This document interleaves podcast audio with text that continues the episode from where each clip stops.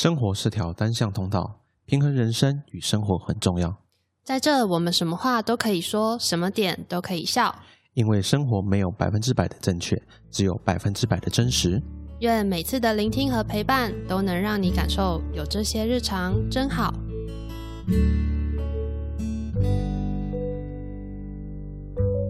这周的你好吗？大家好，我是 Hugo。 Hello， 我是夏天。我们本周呢聊聊我们平常的就是平常生活中的大小事。那本周主题就会是真好的平常日，我们来聊聊最近发生的那些事吧。那第一个，最近有没有好事情发生？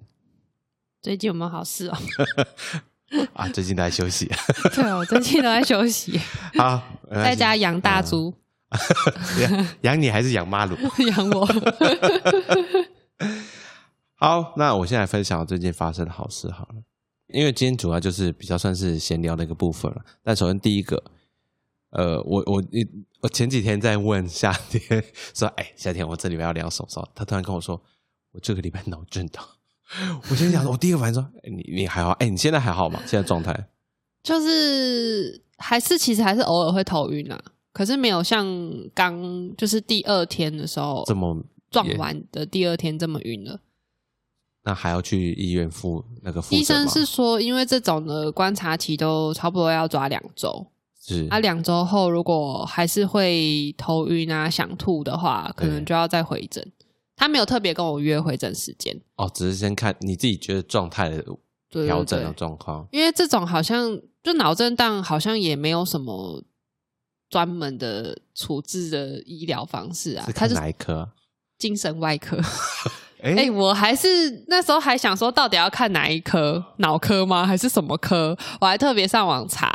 然后他们就写说去挂精神外科。可是有脑科吗？我比较好奇有没有脑科这个。不知道因为我那时候我是去中国医嘛，啊，然后才发现他的那个精神外科这个好像就分很多个类别哦，就是好像连什么你心脏的什么血管那也算是一个，那个也算哦。对，就是我有看他好多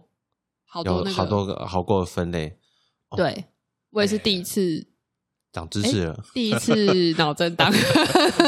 希望是不要再发生。对啊，我真的是没有人生第一次你当时到底是怎么样的？反正我觉得蛮离奇的啦，因为那时候是因为我在工作，然后我兼职在麦当劳嘛，然后麦当劳本来就是餐饮业，那节奏都很快。然后我那天刚好是在厨房里面帮忙，是反正我主管就是要下那个早餐的马铃薯饼，可是因为我在那个工作台的下面烤那个早餐的满福面包，猪肉满福包，那个面包是用就是专属的机器烤的，它跟中午的汉堡是不一样。是是。然后因为它那个机台是放在我的大概是我的腰以下这个位置的高度，然后上面是工作台嘛，然后在上面那个有悬挂吊挂式的冰箱，那个薯饼就是放在那个吊挂式冰箱。然后因为我人不是比较高吗，刚好那个门打开的位置就是在我头的附近，所以你是站在那边，然后如果开，对，他就是一个跨步过来，然后说小心哦，然后就开了，就是我没有反应时间。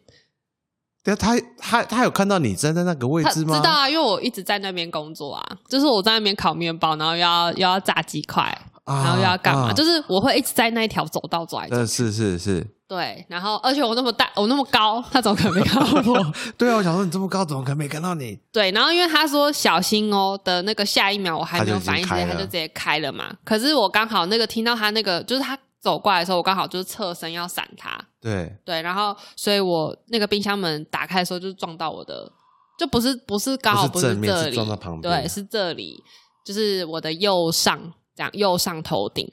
然后我觉得是角度的问题吧，也有可能因为它撞击点是那个冰箱的直角，就是它不是旁边的时候，对，它是有个角。对，好，所以那里可能就是那个面积比较小，然后力道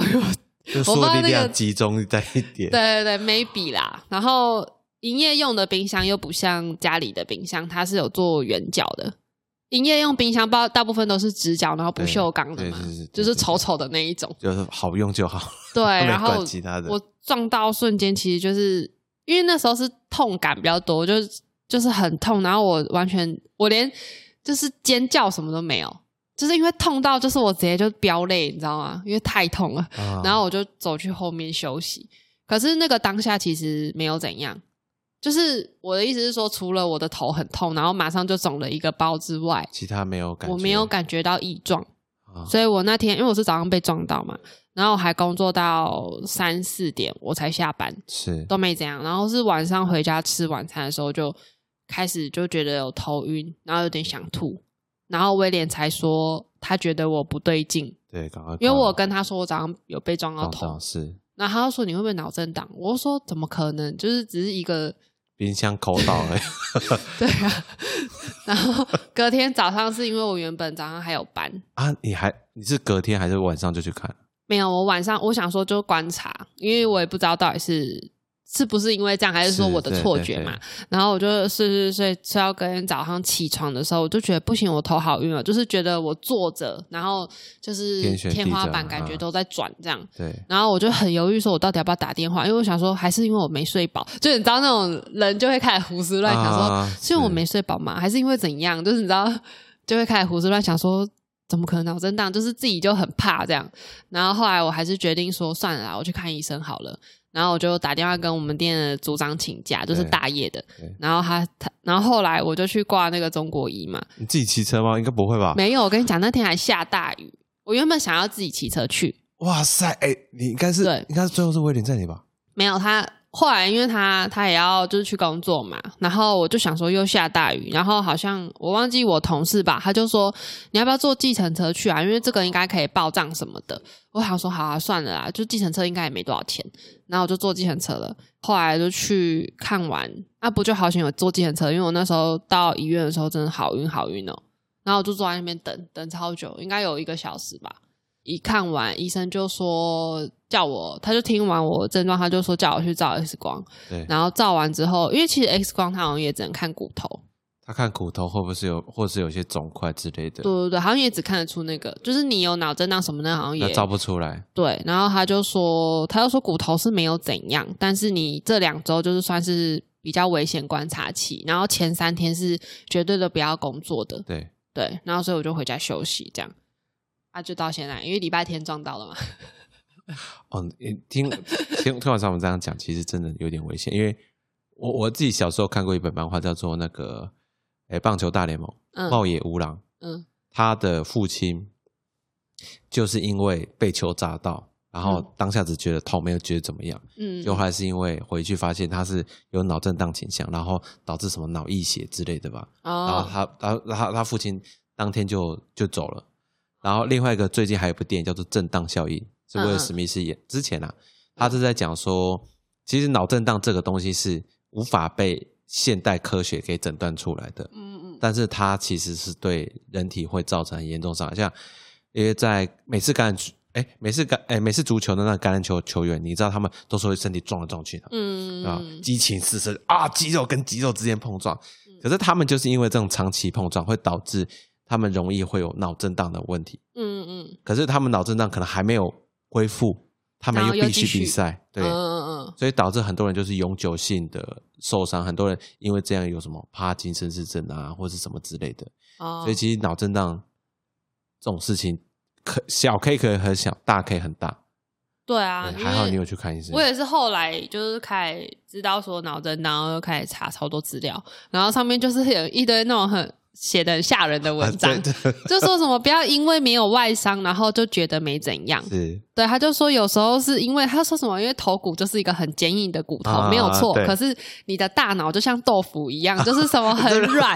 然后你一撞，就像你装在一个很坚硬的盒子里面，然后你一撞就有豆腐碎掉了，然后你不知道。对，然后什么会产生什么很多什么就写的很吓人。对，就是小 K 很小，大 K 很大，所以你这2周还是注意一下身体健康。要跟旁边人讲说其实有更严重的脑震荡，他会要求是说就是跟你就是你的另一半每3个小时要叫你一次。哦，对，他会说什么怕你睡着，就是怕你醒不来。对啊，睡着然后就没有意识了。对对，所以他就每3个小时会叫你一下，每3个小时。那其实也很痛苦哎，就是睡一睡然后被叫醒，两个人都很痛苦，一个不能睡，一个睡着就被叫醒。啊，没有，我只是确认你有没有意识哦，然后就这样要持续很久。对，可是我前3天的确就是很容易会进入那个昏睡模式，就是你会很想睡，嗯，然后你就可能上一秒还在滑手机或讲话，然后下一秒你就昏睡了，啊，很容易这样，就可能头脑自己想休息吧，还是干嘛？而且我讲话会卡词欸，那时候好像白痴哦，就是你讲一讲哦，然后你会突然想说啊，我刚刚讲什么？然后想说，然后我一直想要讲某一个词，然后我讲不出来。那想到以后会变智障，这不会，就好好休养，就不好好休养就好了。现在已经顺很多了，你知道吗？对啊，没关系，还是希望观察一下，因为这种东西要怎么讲？他们就像你刚刚讲，医生讲，至少2个礼拜嘛，2个礼拜过后，真的没有什么太多的问题，那再才能正常的生活跟工作。对，现在就是要这样子移动，你知道。尽量不要晃到头脑，没有哎，那你这样可以练，就是不是有一种舞蹈就只动身体不动头脑平移，有没有跟身体平移，头脑要保持跟身体平移。好，结果这个礼拜获得一个新技能哦，好，这就是 Summer， 就是那天听到的时候我真的觉得我想说天哪，他这样到底身体还 OK 吗？好，那我来说一下我最近发生的好事，就是上个礼拜吧，上礼拜天下了大雨，那天我就很无聊，我想说今天那我去吃个拉面好了。于是乎呢，我就一个人穿着雨衣，然后就骑到竹北去吃那个，我竹北有一家叫做东京英流蓝丸拉面，这家的话它算是之前在台北的名店，之前台北新闻也吵很凶，就是老板说我不开了，你们台湾人都是什么什么之类的，所以是日本人开的，可是其他地方连锁店的话是老板去教每间店，然后最后那间店自己开，就类似加盟的概念啊。诶，你还有印象在日本吃的拉面是不是汤头都很咸，就没办法喝啊？对，因为目前台湾的拉面店会迎合台湾人的胃口，因为台湾人很喜欢喝汤这件事情。对啊，但是这间是我目前吃到少数它的汤头是比较趋近于日本的汤头哦，不能喝的就对了。对，然后他会问你说你要台湾汤头还是日本汤头啊？台湾汤头可以喝吗？台湾汤头还是有点咸，但是还是可以只是日本汤头是真的咸到你，就是你可能吃面的时候可以，它就是为了沾那个，让面沾到那个味道，可是它不是让你把汤喝完。没错没错，而且就是这种汤头就是可能是你会喜欢的，你不是很喜欢博多那种豚骨味很重的那种拉面，对不对？然后你看到上面很多那个猪背脂浮在整碗拉面上面，你根本看不到汤，全部都是那脂肪所以我上礼拜就很难得自己跑去吃了，然后你看讲到现在我自己都还想要所以你吃了吗？我吃了、哦、啊，你觉得好吃吗？我吃了2次，这代表是好吃的你是说你上个礼拜就吃了2次、哦、上礼拜吃1次，上礼拜又吃1次哦。对，顺便跟听众说一下，今天假如说背景有听到任何的猫咪的呼喊声是因为我们今天毛仔的马鲁店长阿基有莅临现场，只是他现在呢就是我不知道他在哪里我先跟各位听众说一下，你看像我其实像之前我讲过，我说我很喜欢吃拉面这件事情嘛，所以我一直还在收集大新竹的拉面地图。我记得你回来台湾是不是吃拉面次数比较不多？因为我没有很喜欢，其实我去日本之后才发现我没有很爱拉面这个食物，是因为有其他食物更胜于这个食物那对啊，你去日本你最喜欢的食物是什么？我比较好奇。最喜欢吃的，因为我住大阪嘛，所以其实我最喜欢吃的是章鱼烧。果然我刚才想吃章鱼烧，上次讲那个然后第2是大阪烧。章鱼烧跟大阪烧到底差在哪里？它不都一样是面糊然后嘎高丽菜？然后可是日本的章鱼烧是没有高丽菜的，它就是章鱼跟红姜。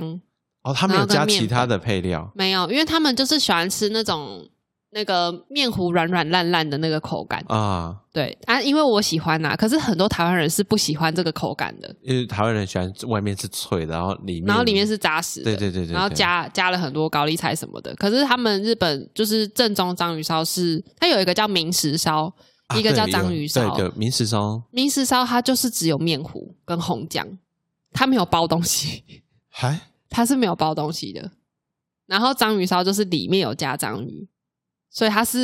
其实是一样的东西，只是一个有加料一个没有，就是一个包子跟馒头的概念。对对对对对对对对对。可是明食烧真的有人在吃吗？有啊，真的啊，真的真的。你是说他就是买那种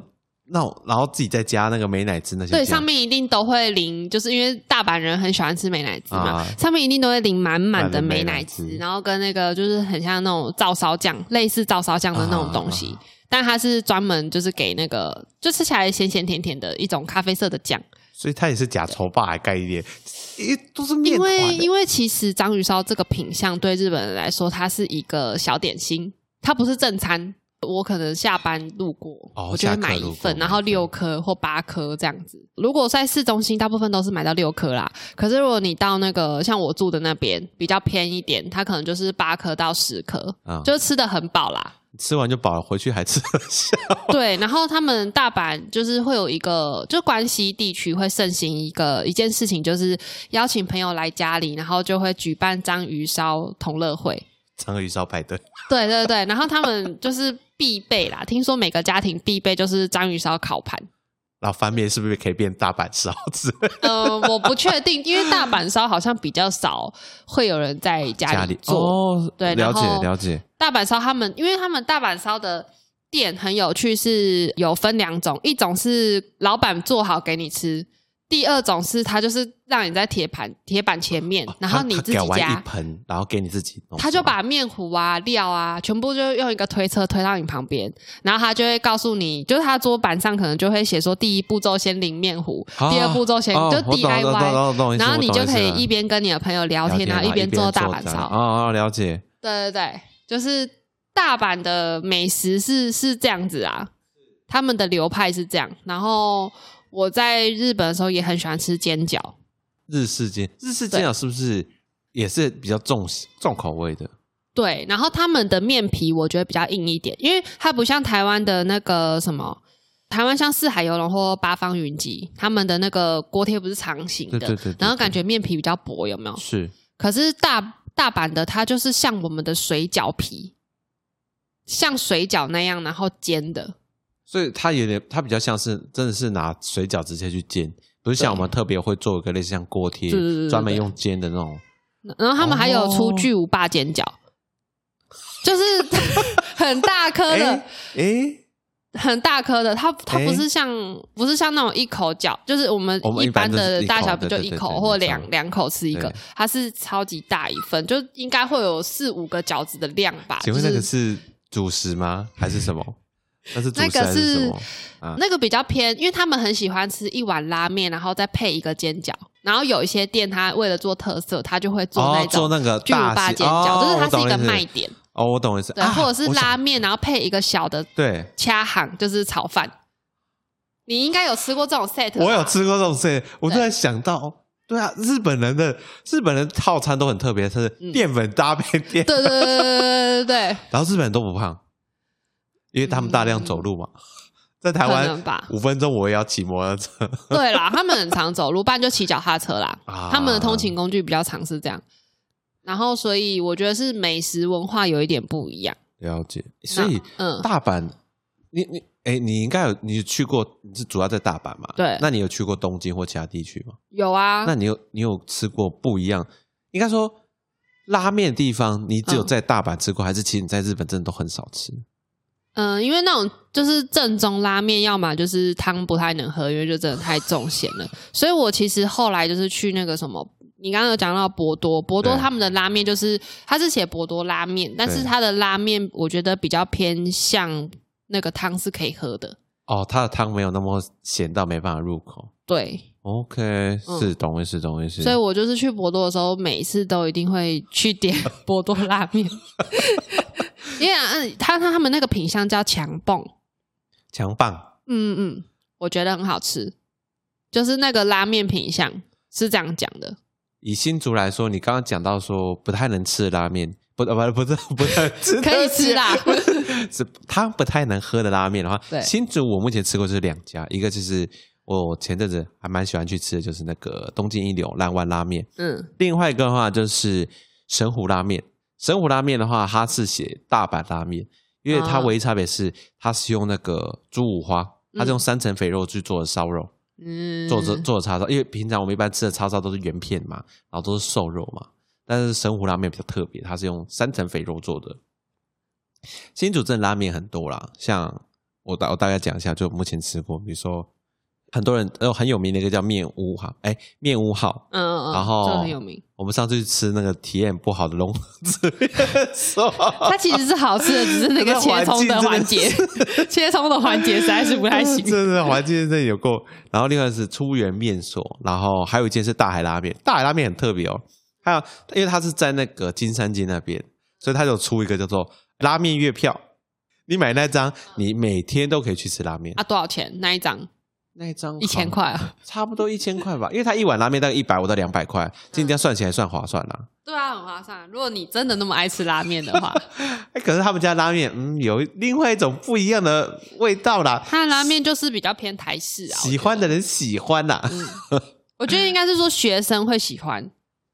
因为它的那个什么分量比较多，都蛮多的。对、嗯。然后还有另外是，我们也有去吃过凉太拉面，那时候跟佩佩有去吃的。另外就是我一直期待很久吃，排了很多次，就是好久好久才去吃的叫 Hero 拉面，在竹北那边。其实你看新竹的拉面这么多，吃来吃去，我觉得我还是对比较日式拉面会比较有兴趣。我为什么我会没有那么喜欢拉面品项，是因为他们不是正宗都那个很浓郁嘛？对。后来我发现我比较喜欢吃沾面。因为如果沾面又是另外一个品项了。对，因为如果你就是对我来说啊，我会觉得说拉面那一整碗的汤都不能喝，就是有点可惜。是可惜。对，然后我就觉得说，如果是沾面的话，它本来就是不能喝了。对，而且沾面通常你沾完就差不多那个酱汁也没了。啊，对，没错。对，然后沾面的面条又比较偏是有点 QQ 的。所以我后来其实是比较喜欢吃沾面，因为他们大部分拉面店可能都会有沾面这个选项，只是说品项比较少。对，只是说这个品项是有点是副的，就是对。但他们有那种专门的沾面店。有啊，台北的那个我记得鬼金棒就是专门的沾面店，它也很有名，排很多队。然后你这种类似有点像是牛肉面店。然后但是它虽然以牛肉面为主，但它还是会卖炸酱面或干面的概念。对，那种概念。对，我最近不知道我怎么一直很想一直都在找拉面店吃，所以像前阵子我同事就说在那个关心路有开一家叫面屋极光，超级多人，超夸张，它已经可以，我觉得可以跟那个市区的面屋号它的排队人潮做比较。为什么？你只要平常日你排队还要排1个小时到1个小时半才吃得到一碗拉面。然后面屋号是更狠一点，是你如果没有5点去排的话，超过那时间就没办法吃到，因为它有限量。对，没错，就没了。好，这就是我最近的那个拉面的旅游日记啦，就是一直在吃拉面。然后另外是 Summer 现在状态越来越好，我觉得也是非常好的一件事情。有啦，我上礼拜你要说唯一的好事嘛，应该是说小确幸，因为就是现在不是开始慢慢开放了嘛，就是说可以去国外旅游什么的，尤其是日本的说什么之后旅游就是会更开放更方便，之后就很多人在讨论说要去日本玩嘛，然后就某一天就突然想到说以前在日本的时候会吃的东西。然后我就去逛全联嘛，然后就看到那个北海道函馆直送鲜奶，我不知道你知不知道那个牌子，反正它就是我在日本的时候很常会有的，就是他们便利商店或者是那种卖场都会有进的鲜奶，那真的就是你在日本才买得到的鲜奶。然后因为它每次那个价格我实在都是下不了手，因为它就是牛奶盒那种长形的，大概就是900多ml快1000嘛，对不对？那个一个。然后因为我平常都是喝一美的，一美也差不多是那个容量小的，对。它一枚大概是卖68块，没有，最近涨到77了，我觉得很夸张。然后呢，它的价格大概就是同样的容量，但是它是卖190到200间。哇塞，等一下，哇，对，好贵哦！对，没有错，你没听错。所以我每次都一直没有办法买下手，是因为我在日本的时候，其实那一罐它也是算单价比较高的鲜奶，但是它顶多就是可能300到400间日币，所以你换算台币大概也就100出嘛，100出头啊。对，然后而且加上我那时候在日本的时薪，你会觉得你买那个就是只是说比较奢侈一点点而已， okay， 就比平常奢侈一点点而已，但是你不会觉得痛。对，可是因为那天就是特别好我去日本玩，然后好想念在日本的生活，我就想说算了，我就给他买下去。对，然后喝起来有差吗？哦，因为日本的鲜奶真的喝起来就是比较浓，就是很像那个你要说评比就是台湾的鲜奶来说，不是林凤营以前就是最浓醇香吗？对对对对，日本的喝起来就是长这样，就是不管哪一排啦，哪一排都是几乎喝起来都很浓郁啦，哦，对，然后北海道那一款特浓啦，就是喝到最后它变固状，它是流体，欸，我跟你讲那个拿来煮那个锅煮奶茶超好喝的，欸，真的就是它就是像外面卖的那种锅煮奶茶的味，它的味道比较浓，对，所以煮完以后也因为有些煮完比较就是会味道比较像鲜奶茶，啊，对对对 对， 对，可是它那个煮它那款煮起来真的是锅煮奶茶味道，然后我就给它买下去啦，哦，190几块真的很痛耶，但是就觉得啊没关系啊，就是现在还没有那么方便出国嘛，就喝一下回忆，解解馋，对，喝一下回忆，所以这个也算是最近的好事啊，全年都有卖，大家想买可以去买，哎，大家但是还是要留一点量哈，就是假如是在竹北地区留一点量给Summer，他偶尔还是想要买的，他不要买那么快，没有没有，那平常不会有人要拿，因为太贵了，因为太贵了，啊，好，哎，好，最近好事是大家以上这些，那。因为前阵子其实我有在看那个迪卡，就是现在就是迪卡也很红嘛，嗯，然后我就看到有人在上面讨论说，假如说是男朋友的家人过世，然后你身为女朋友，但你的男朋友没有征询过你的意见，就把你的名字写在讣文里面，嗯，还称谓写孝媳哦，你会怎么感想啊？如果另外这件事情发生在你朋友身上，但是他又却不知道，你会怎么办？你说被写的那个本人不知道哦？呀，这就是我一直很想问你的问题，就我个人非常好奇这件事情。如果说我会生气耶，我会直接干搞他家人耶，我管他丧事不丧事，我会直接去干搞耶欸，可是问题在于说这个女生不知道这件事情，大家叙述一下，因为为什么看到这个事情，我身边周遭真的有发生真实案例，嗯，他就是。因为某些原因我不小心知道了这个讯息，嗯，但是我不知道该不该跟女性朋友说，因为男生是属于就是他家人过世其实还才1个多月吧，嗯，才刚办完就是所有的事情，还是处于很低潮难过的，就是你看到他进来就看到低气压，整个低气压，嗯，他想说怕说了他们会吵架，但你不说会感觉好像背叛了这个女性朋友，因为跟他很要好嘛，嗯，但是我又在想说，如果我等了一段时间，等过了就是男生低潮期之后，才跟女生讲这件事情，嗯，女生会不会说我早就知道了，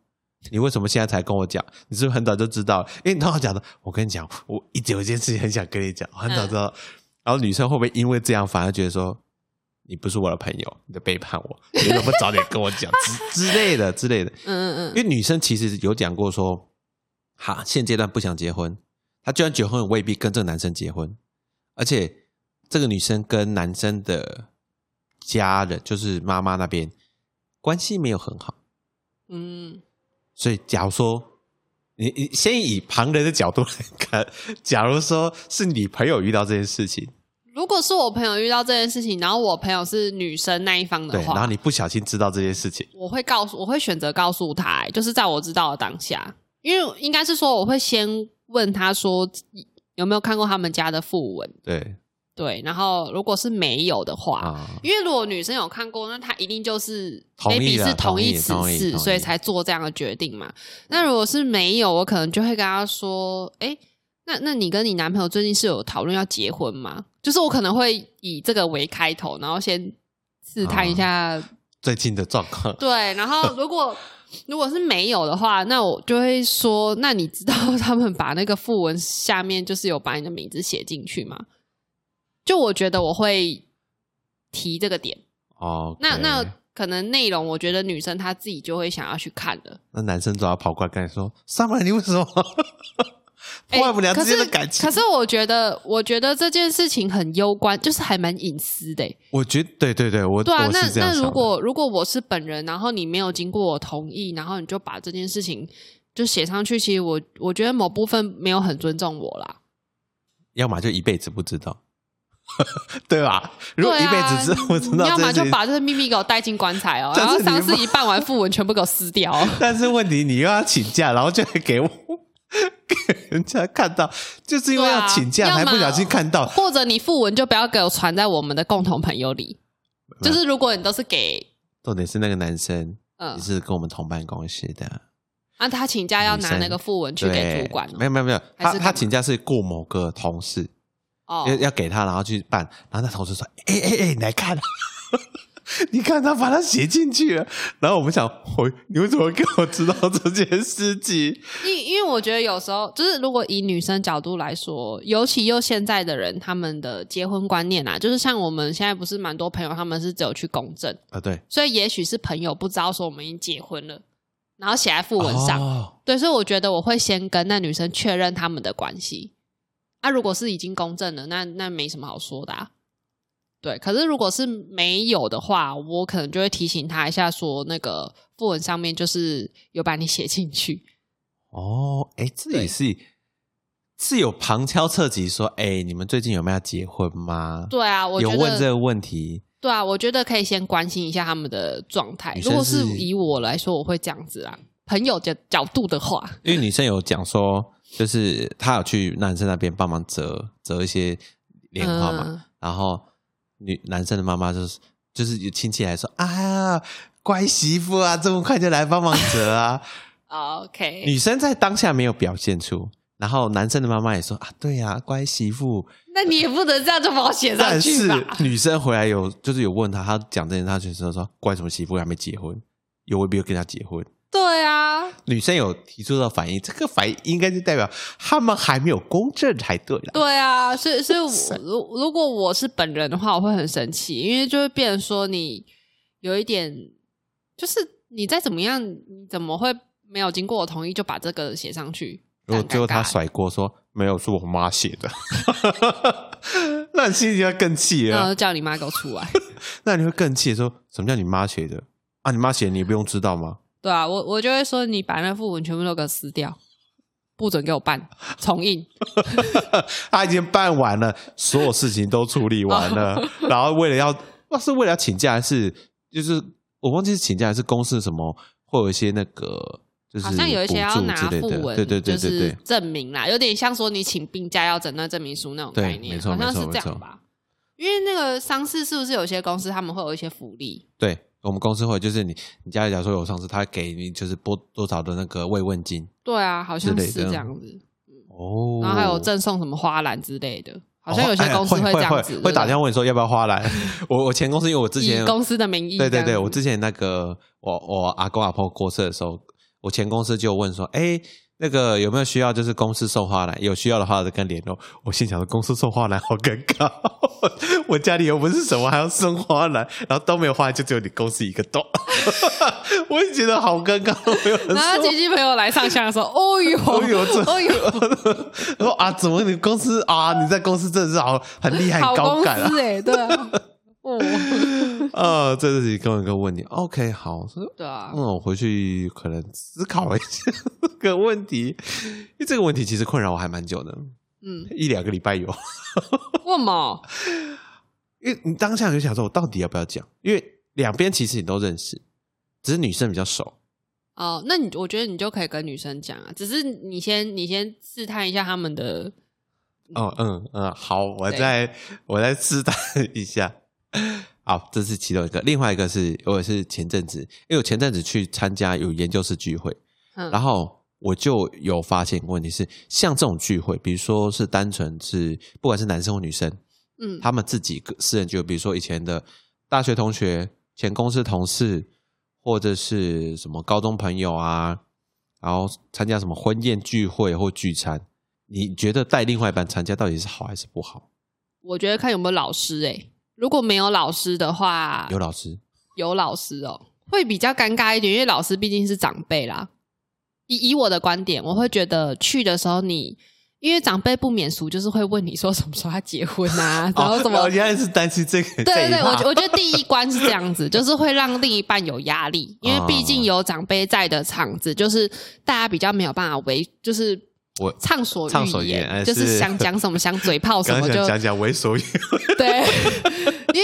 为如果你是。就是如果说没有长辈在的场子，是不是就大家嘴炮来嘴炮去就算了，比较自由一点，然后关系近的话我觉得就没关系，可是如果说今天是有长辈的场子的话，你就是免不了你的另一半一定会先被就是问这些问题嘛，会不会质询一下啊，什么时候结婚啦，啊有没有打算结婚啦，啊对啊，很尴尬，就变成说或者是你要带你的另一半参加之前，你要先跟他模拟玩说我老师有可能会问什么就你懂吗？对啊，如果女生觉得 OK， 就是你的另一半觉得没关系，这个不会造成他的压力，都应付得来，那我觉得去就还好。我自己个人因为我觉得这个还是比较倾向你们两个人的共识是什么吧，因为他也知道就是说如果你做这个邀约的时候，女生就是你的另一半一定也知道说今天是要去哪里嘛，对，就是我们有一个预先准备，而不是说我要跟我朋友吃饭，然后就去的时候才发现说干有老师对吧？所以我觉得这还是两人共识吧。你想的点跟我不一样我那时候想到这个问题，我只单纯就在跟我女朋友，因为我跟我女朋友我其实那时候我就问我女朋友说，我说你要不要去就是我研究室聚餐，他说不好吧，我说好像也是齁，说因为我去聚餐我一定会跟老师跟同学聊天嘛，如果你在那边我把你冷落在旁边，感觉好像表面上会没事，但你回家会叫我跪算盘我在思考这个问题，但是好像假设转换变成说是女生的聚会，然后她带男朋友去的话，她在整个聚会上即使不理男朋友，男朋友回去也没办法，也可以理解，对，他也没办法说怎么样，说你在聚会上都不理我都让我一个人去也不能这样吧，男生也不能这样讲啊，那女生会就说你就跟你同学聊开心，就一个人在旁边，所以我觉得这也是有关两人共识啊，就是因为毕竟那个是我朋友的圈子嘛，对，那你如果愿意来的话当然就是我们会很开心他愿意来，但是来的话他要有一个心理准备，是因为大家都不认识他，所以可能比较会主动跟我讲话。对，就是我觉得这个也是彼此共识，觉得这样 O 不 OK？ 因为有些人的另一半他是不喜欢出席他朋友圈的场子的，即使是没有老师的，就是例如说我们去唱歌，对，或者是去什么去吃饭，去什么攀岩，有些人他就觉得说我去然后唱歌又很尴尬，因为我又不认识你朋友，然后我唱歌就也很尴尬，因为不认识嘛，不熟啊，对，可是有些人他就觉得没关系啊，我去然后我在旁边玩手机或者是我做我自己的事，有些人他会觉得很自在，可是有些人不行，对，所以我不会去勉强我另一半一定要出席，但是如果他是属于那种他无所谓，就是有没有社交他都无所谓的人，然后他又愿意去的话，我觉得就 OK，就是主要就是看个性啊，就是你能够接受的话你再跟，因为就是因为毕竟我有提出邀约了，代表我希望你去，但是我不勉强你，然后你能习惯你能接受这些东西你再一起去，因为我希望你也是开心的参与这个活动，我不希望你回来或是怎么样在现场有什么闹脾气，有些最尴尬是男生带女生去现场，然后就女生在现场闹脾气我要回家，我不要啦，我要回家，哎呦，这种回去也差不多要分手了啦这种很尴尬你知道，因为这种男生在那个现场就觉得我现在到底安抚我